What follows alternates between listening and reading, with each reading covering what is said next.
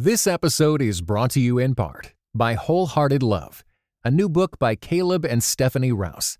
Overcome the barriers that hold you back in your relationships with God and with others, and delight in feeling safe, seen, and loved with Wholehearted Love.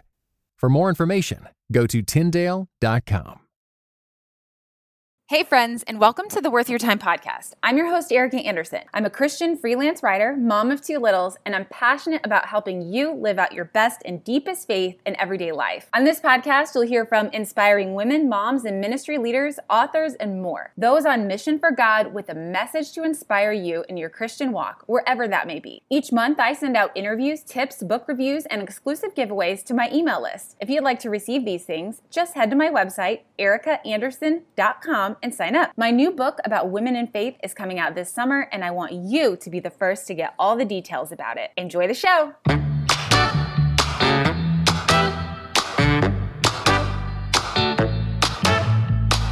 Hey everyone, welcome back to Worth Your Time podcast. I'm your host, Erica, and today I'm speaking with Erin Wheeler. Erin, thank you so much for joining me today. It's a delight, Erica. I'm so glad to be with you today. Yeah. So Erin, you live in Arkansas. Is that still correct?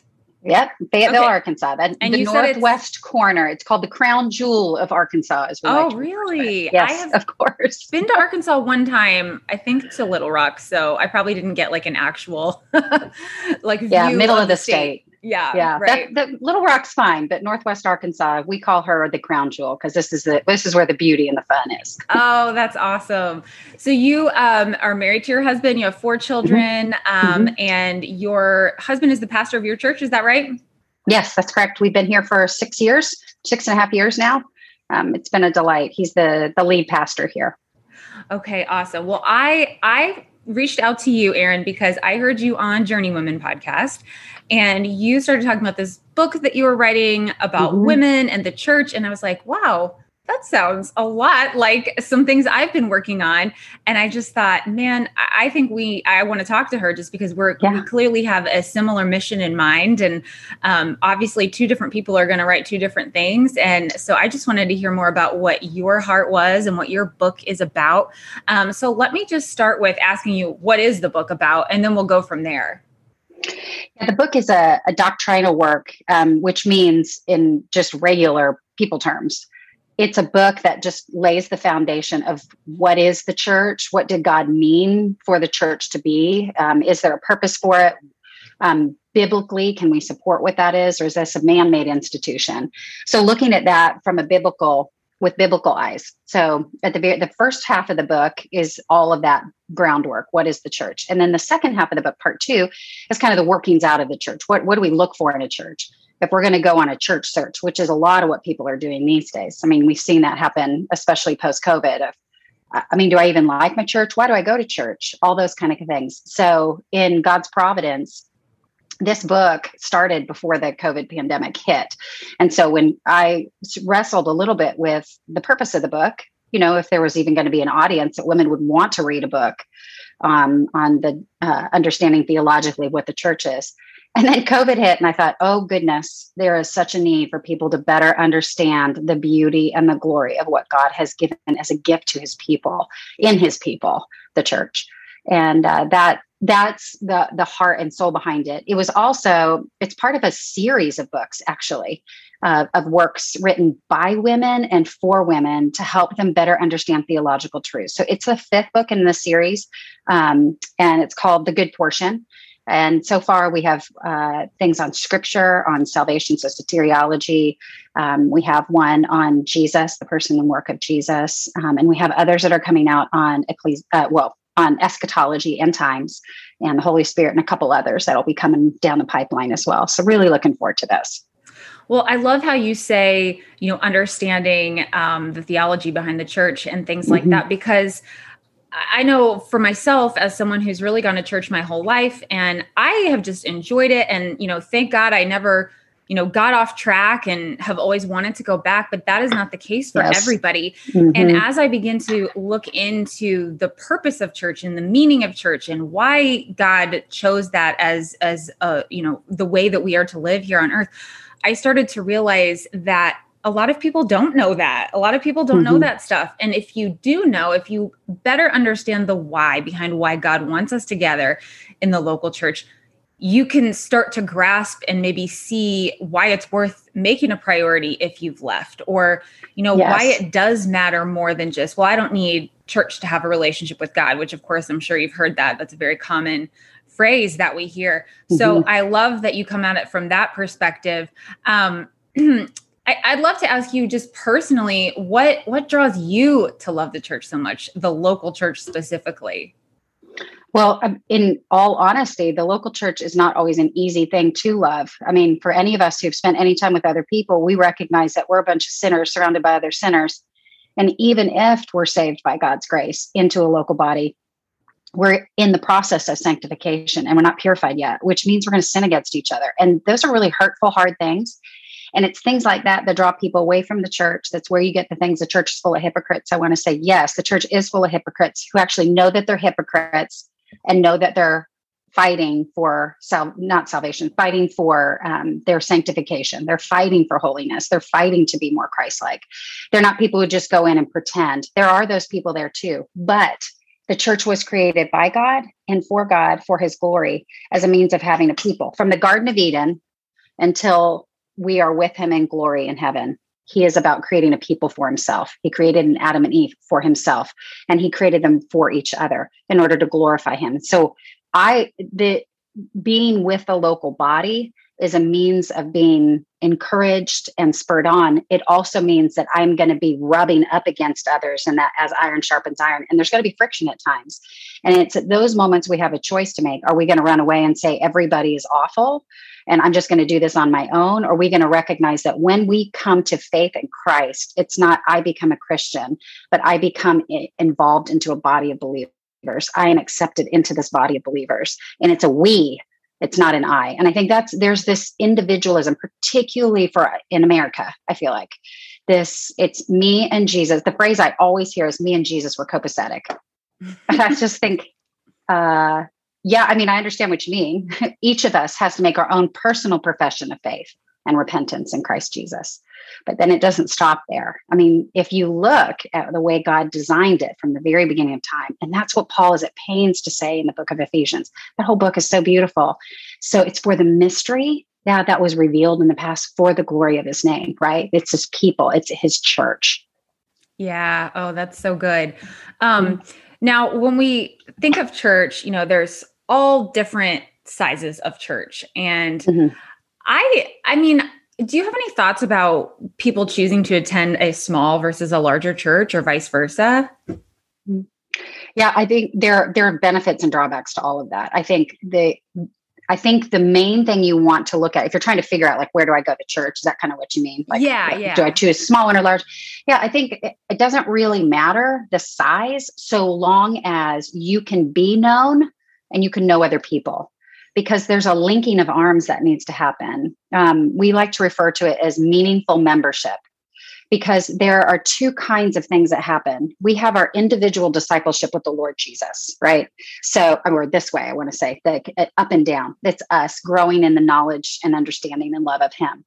But there is the discipling, which happens, and that's a horizontal relationship we have with other believers, that we need to be in each other's lives. We need to hold each other accountable. We need to spur one another on towards love and good deeds. I mean, those are all the love, the one another commands. The scripture is filled with that in the New Testament, as we see that church post-resurrection being established in that apostolic era. There's all the one anothering, and you can't one another if there's just a one. It requires an other in order to one another. And so when people say me and Jesus, I said, well, you're going to miss, how are you supposed to do any of those? You can't do that. And you can do that in a body of 5 people, and you can do it in 500. I think things become tricky if you've got, multiple services, multiple sites. And I talk about that a little bit in the book, but I don't go into great detail about that. But there is a sense in which you need to be known by other people. If you just are walking in and walking out, that's not a meaningful membership within that church. But I always encourage people to know, was someone going to know that you're not there? Well, can you come into a service and know that you may not know everybody, but there are going to be a few people who you know are going to be checking in on you. And if not, then you do the due diligence of getting to know others so you can be known. And that can be really hard for certain personality types, but it's not as if the Lord Jesus doesn't know that. It's not as if he's not using that to sanctify you, you know, to grow you, to be bold and courageous and do things that you don't think you can do. That's part of that Christian walk towards heaven.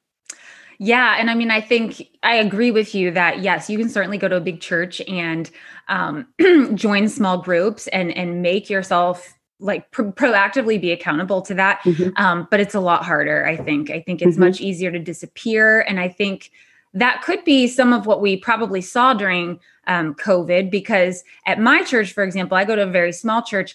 It was easy for them to make sure they were checking in on mm-hmm. basically everybody and mm-hmm. like check. And then when we started meeting again, they could, you know, check in like, hey, we've started individually. Whereas at a yes. larger church, like it's just very easy to go unnoticed if you haven't made yourself become noticed before. Right. And so it's kind of like, just think about that, I guess, as you're choosing where to go. And, you know, it's a bigger decision, I think, choosing where to go to church than people realize. As I've been thinking about this lately, I'll, you know, occasionally just bring up stuff I'm writing about or thinking about, and people say, mm-hmm. yeah, actually, it would be helpful for me to know sort of what questions to ask when choosing a church, mm-hmm. and what do I need to know? And so, because when you're choosing a church, I mean, think about it. You're choosing like this family that you're going to be spending a lot yes. of time with, and hopefully loving on and serving with and serving them and all of these things. And so it shouldn't be made in a willy-nilly way, really. Right. Do you have thoughts on some of the things people should be asking when they are searching for a new church? Yeah. I mean, you make a good point with the size component to things. But that is such, I mean, depending on where you are and the choices that are available to you, you know, in the churches that where True. You are, that may become so secondary that it doesn't matter if it's 5 people or 500 people, because the primary thing that you have to be looking for is the word preached, mm-hmm. is the word sung, is the word prayed. If the word is not central to the gathering of God's people, then that's not a place you want to be. Because if the word goes out, so goes the gospel. It's just a matter of the next generation. It's one thing to assume the gospel. It's another to preach the gospel. So the gospel of the Lord Jesus Christ, the fact that a man who was God himself came and lived on this earth and lived a life we couldn't live in perfect perfection, right? Keeping all of those laws, and then died in the place for sinners who would turn from their sin and trust in him, but then raised from the dead. That gospel message that gives hope for sinners is the main thing that needs to be the main thing in all things. So if we say expositional preaching, that's where the point of the sermon is the point of the text applied to the hearts of the hearers. If that's the kind of sermon that you're hearing where that gospel message is proclaimed, that's a good place. That's where you want to make that place your home, because you're going to be fed a regular diet of God's word. And that's how we're not conformed to the world, but transformed. How are we transformed? By the renewing of our minds. Mm-hmm. And our minds need to be engaged. We cannot love what the heart does not know, what the mind does not know, right? And so the first and foremost is the word of God being there. So that's the first thing I would start with. Yeah. I mean, I think there's maybe sort of a hierarchy of like, here are the things yes. that matter most, and, you know, sort of go down the list, and you're not going to get everything. And some things are requirements and some things are preferences, and it's okay to yes. have preferences, but you have to have, yes. you got to get those requirements in there yes. before the preferences. Oh, absolutely. Yeah, for sure. I saw a quote on your Instagram from your book, I assume, mm-hmm. that says the church should be the safest place for a person struggling with sin. It's interesting. I totally agree with you, of course, but a lot of times people will think the opposite of that. Mm-hmm. And so how do you address that concern if someone has that viewpoint? And do you think there's validity to why people think that sometimes? Mm-hmm. I do think there's validity. And it's what I was talking about earlier in the podcast about the fact that the church does have sinners, because no one is perfect outside of Jesus Christ himself, right? And so when you have sinners all together in a place, even if they're redeemed by the Lord Jesus, they're still not perfected. We are still not in that perfected state until we are one day with him. It's funny because when I said that, in the book, I had to ponder it for a little bit because it is one of those things that's hard. It should. That's why the word should is in there. It should be, but it isn't always. And that's because of that, that default towards sinful responses. I actually had a brother at our, in our church come up to me who was really upset with my quote and talked to me about the fact that it was not a true statement and I should not be claiming that publicly. And I said, there's a lot that we say publicly that's hard for us to swallow. The Lord says a lot of hard things. I mean, Peter looked at Jesus and says, what you say is a hard truth, right? Those are hard things. There are hard things, but that doesn't make them untrue. Mm-hmm. The church should be the safest place for sinners because it should be a collection of limping people, sick sinners who know that they're in need of a savior. And that's not an excuse to peace out and then try to do it on your own. If Jesus tells us that we are to be gathering together for the glorification of his name, then we obey him. We don't have a choice. We need to obey the commands of scripture. And if he calls us to do that, even if it involves us being hurt, there's purpose in that suffering that we experience, even with other sinners. And the Lord is using it, not just in our lives, but also in the lives of other people. So if we don't experience that, if it doesn't feel like a safe place for us, then let's make it a safe place for other people. Mm. The thing that I love to say to people who are hurting, who've been hurt by others, is like, I recognize you've been hurt, but you can be an agent for change in this. Like, you can choose to be the person who's different and doesn't do it the same way. I find when people come into large churches, nobody knows who I am. Nobody cares who I am. Nobody gets to know me. The thing I say to them is, well, then you go get to know them. You invite people over. You practice hospitality, even if it's not reciprocated. And the same goes for safety. If the church isn't a safe place, then you be the one who's that safe place. Don't gossip. Don't slander. The Lord has very hard things to say to us about that, but yet it still goes on. And that's a travesty, and it shouldn't be that way. That is not how God ordained his bride to be, but we are not yet in our perfected state. And so, yeah, it does happen that way, but it shouldn't. Yes. I love what you're saying there about you go make it a safe place. That's definitely sort of a track that I have talked about as well, about, you know, there have been horrific experiences through the church sometimes, not through God, but through the individuals in the church. And, you know, my thought is always, we need you to get in there and help make it better and like help someone else not go through something like you went through. And you can lean on the God's like call to the church to know that's the right thing to do. And then also know that you have maybe this call to help improve things in some way, because as the Bible says, you know, we are all part of the body. And when somebody's not there, something's missing. It's not going to work the way necessarily or optimally if you're not there. And so there's something missing if you're a believer and you're not participating in the local church. So let's see here.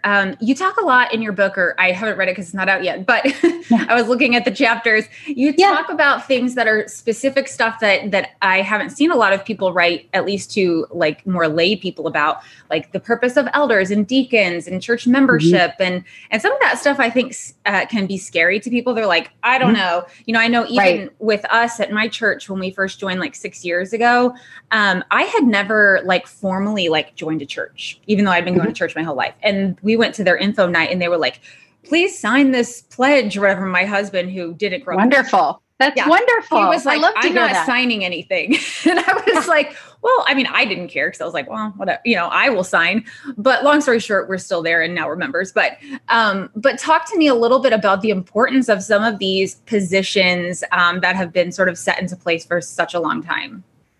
Yeah, the positions like elders, deacons, and then also meaningful membership. Yeah. Why do we have those? And why do we want to become members? Like, you know, signing away.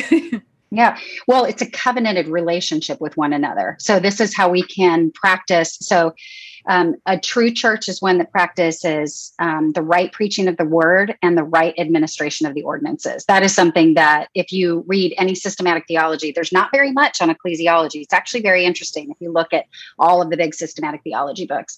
And it's a missing area that is growing in study, I think even more now. But if for a while, it just was sort of assumed rather than taught. And so I think we're having to go back and talk about these things because it's become, people have become more laissez-faire around church and what it means, especially in the U.S. We have freedom of religion here that people don't have in other countries. So there isn't the need to be associated with other believers in the same way because of a more Christianized culture. Now, I think that's waning, and I think that's part of what's happening here and why we're discussing church more now these days. But these things that God instilled, these aren't just man-made institutions.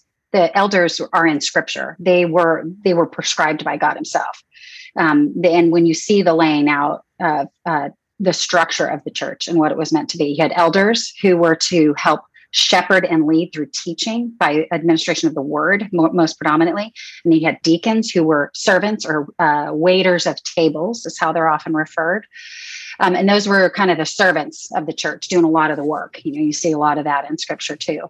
And so I go into that in more detail in the book. And the reason those things are important, because you need to understand the structure of where you're belonging. So, you know, what if you're in crisis? What are you supposed to be doing? I mean, how are you supposed to know how to structure if nobody has a role, right? If there's no role, how does it, like there's a mother and a father and children, everybody kind of knows their role. And there's purpose and value in all of those roles. And so what has happened, though, is we've upended it, and we want everybody to be on equal playing field. It's like, well, yes, equal in value and dignity, but different in role and in function. So too with male and female roles, right, in the church as well. And so I think that's part of the reason we go through it. This book, like I said, is a doctrinal work. So what the purpose of it was to help women have access to understand those kinds of things and why they're important.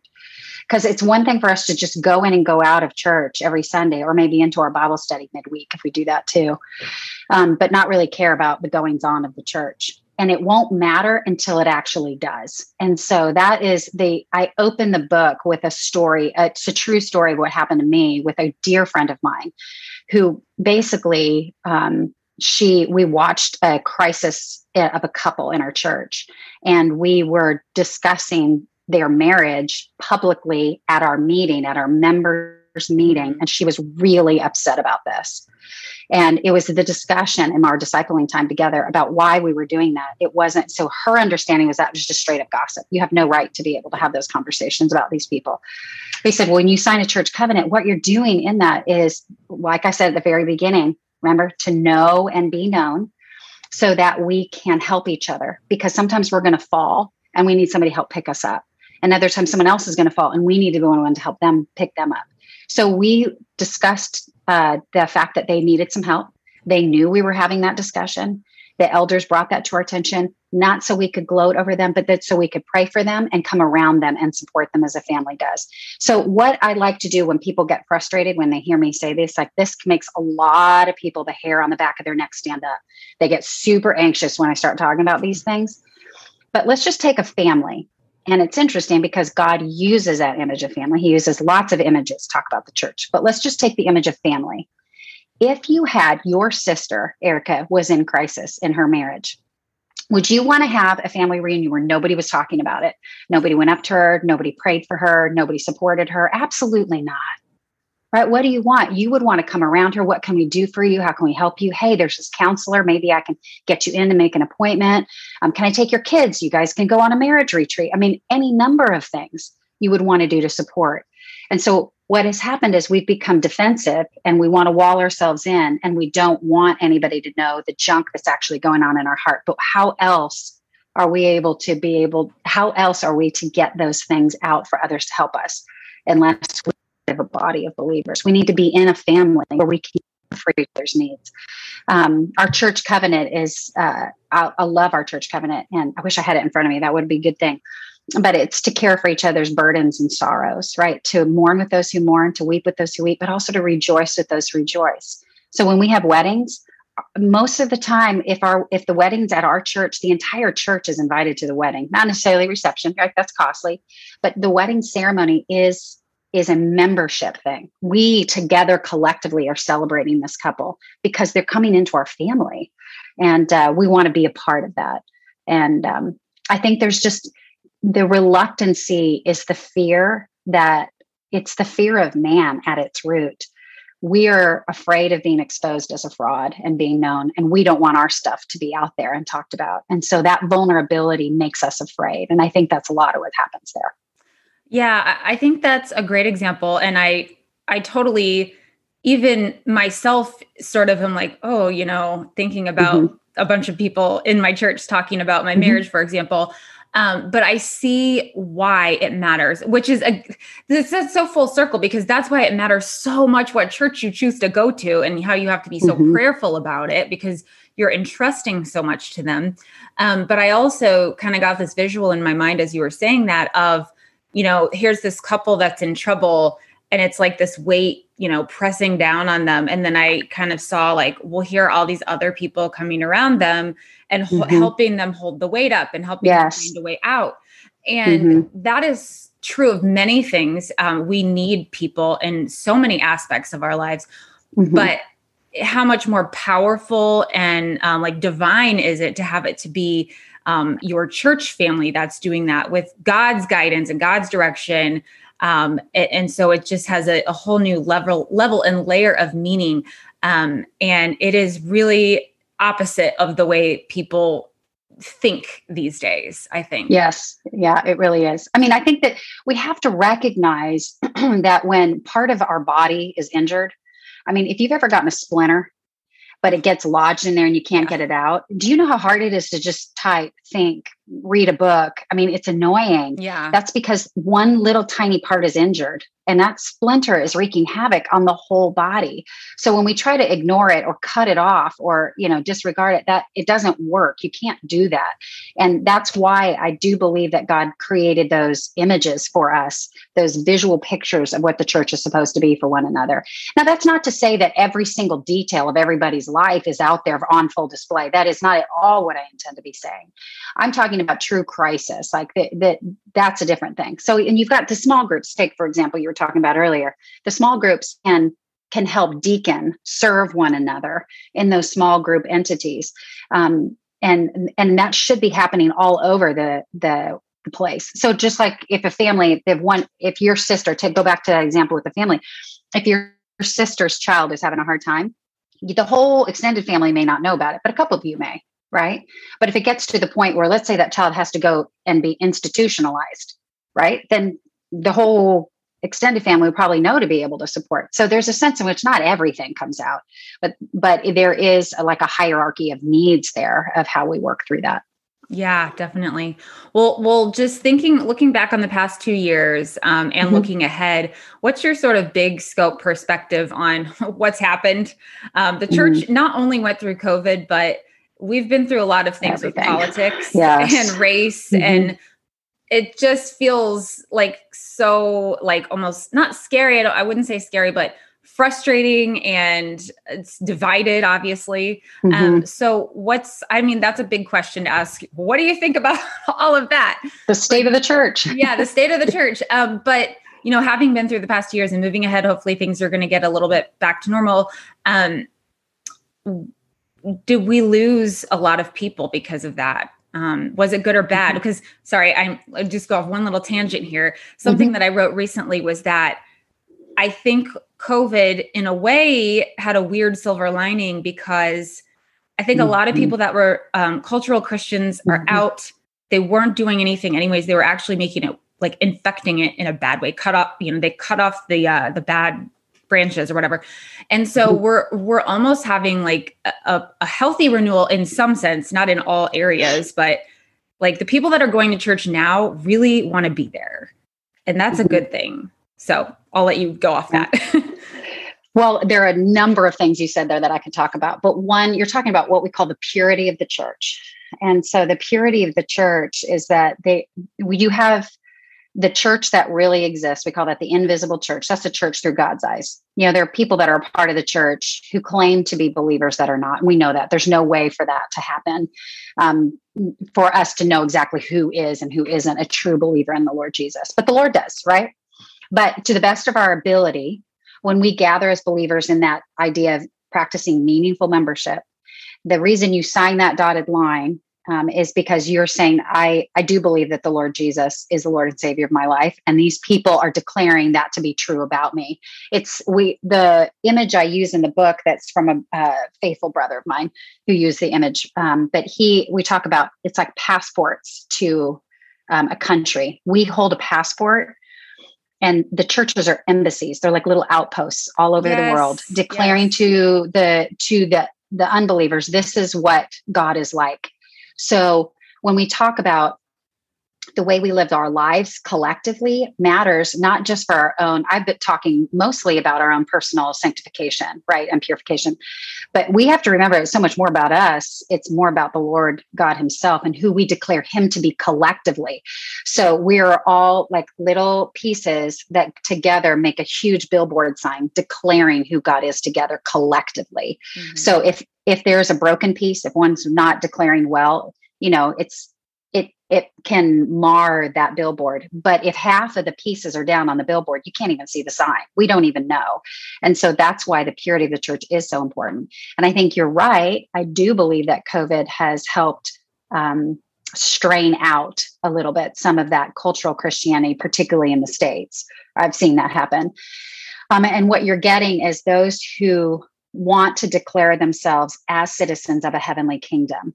They are willing to withstand some of the hardship that's going on. They're willing to go through some of this hardship because they recognize that they're serving a king beyond all kings, a king above kings and the Lord above lords.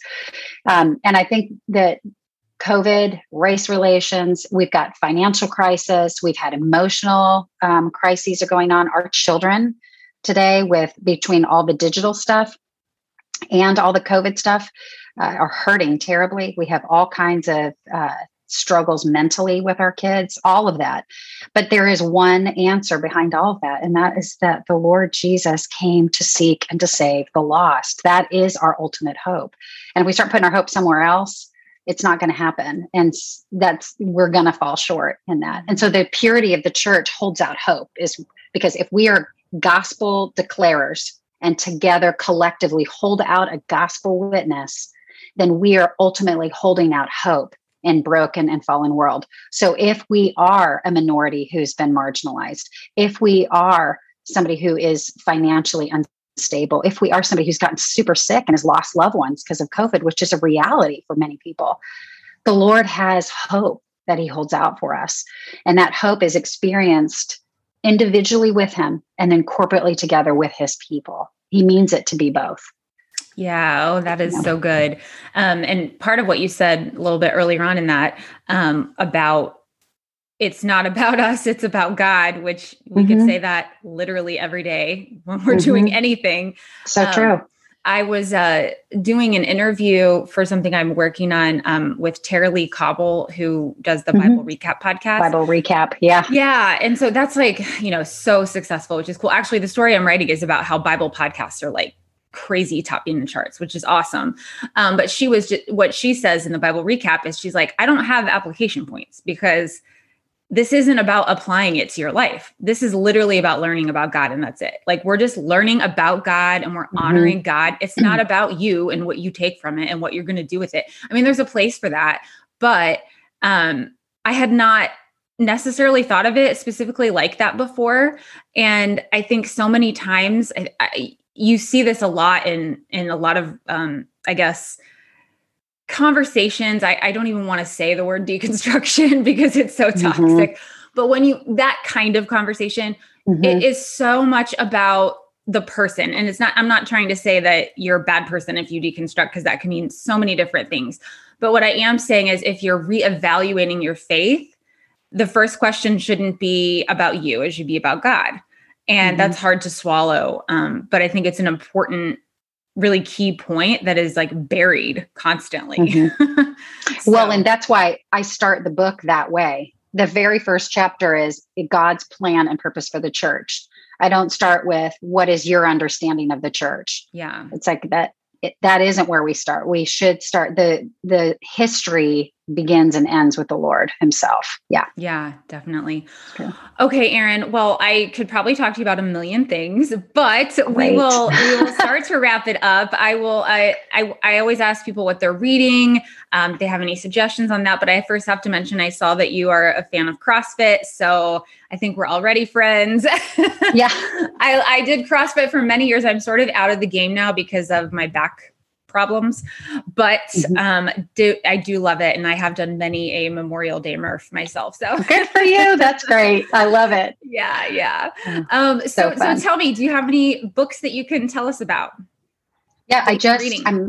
Yeah, I'm in the, like 3/4 of the way through Amy Gannett's Fix Your Eyes, which is beautifully written, on top of it just being a great resource. So again, I love when there are wonderful books on systematic theology written by men, and they're longer, but she's kind of in that same, like, writing by women, not just for women, like we're not writing just for women, but there is a sense in which some of the illustrations or applications we may put in there will be more feminine. And I think it's really sweet to have that. So I've been delighted reading that one. I have stopped a couple of times and just thought, just big smiles, super thankful for a sister like that and her labors.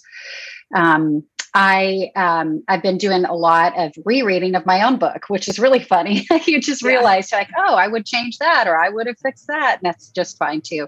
I'm always reading a novel at some point in time. So there's always some particular novel that I go through. And right now I'm like, what's the name of it? I'm going to have to look it up now, Erica. Like, what is the name? I'm like, shoot. I listen to a lot of Audible because I run. And so Wonder Boys by Michael Chabon. So a friend of mine just recommended that to me, and it's a very different and interesting one, but I'm thankful. I think my most favorite one I just read was The Personal Librarian. So it's about, it's a World War II historical fiction. That's been good too. Those are always so good. So, yeah. Yeah. But I have about 7 or 8 books on my bedside table. So they move from systematic theology to Christian lit of some kind, like Christian living. And then I always have some academic work that's going on. And I'm also reading a book on menopause for women and fitness because I care about those things. You and I have a lot of the same piles because I am the same way. I always have so many going on. I have Amy's book in my pile. Haven't read it yet, but it's sitting there. Oh, you just wait. You'll be so delighted. It's been, truly so good. Yeah. Yeah. So I totally get you on the book world head. Yeah. Well, Erin, thank you. So tell us where and when we can get your book and how to stay in touch with you.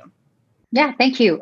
So I'm on Instagram, Facebook, if you want to find me there. I'm right now just kind of getting more into the being able to promote the book. Everything's kind of new for me on all this. I started writing just simply because I really desire things of the Lord to be in the hands of women, and very easy to the keyword right now you'll hear a lot is accessible. Mm-hmm, and I feel like that's how I try to write, is to make things accessible. I have 3 teenage girls. And so my 2 older girls actually read the manuscript with me. And my 17-year-old daughter particularly was wrestling through some questions she had about baptism. So I said, you know, I would love it if you'd read the chapter particularly again with what you're asking and see if it answers the question. And it sort of did, but not all the way. So I went back and edited that work. This is before I had turned the manuscript in. But it's amazing how much my little girls have helped me and just encouraged me even in that work. But the book is released March 11th. And you can get it Amazon, Christian book distributors, anything like that. And yeah, please spread the word about it. We, not just because I'm trying to promote a book, we're trying to promote healthy churches that are billboards that declare the Lord's glory. If we truly love the Lord and desire him to be known by others and care about the lost, the best way that we can do that is by demonstrating it together as collectively as a people of God. So there are other books in the series that I would really recommend too. So it's Christian Focus Publishing is who has published this work. And they have, like I said, 4 other works that are out there as well. So it's called The Good Portion. Okay. All right, Erin, thank you so much for coming on. Thanks, Erica. It's been a delight to be with you.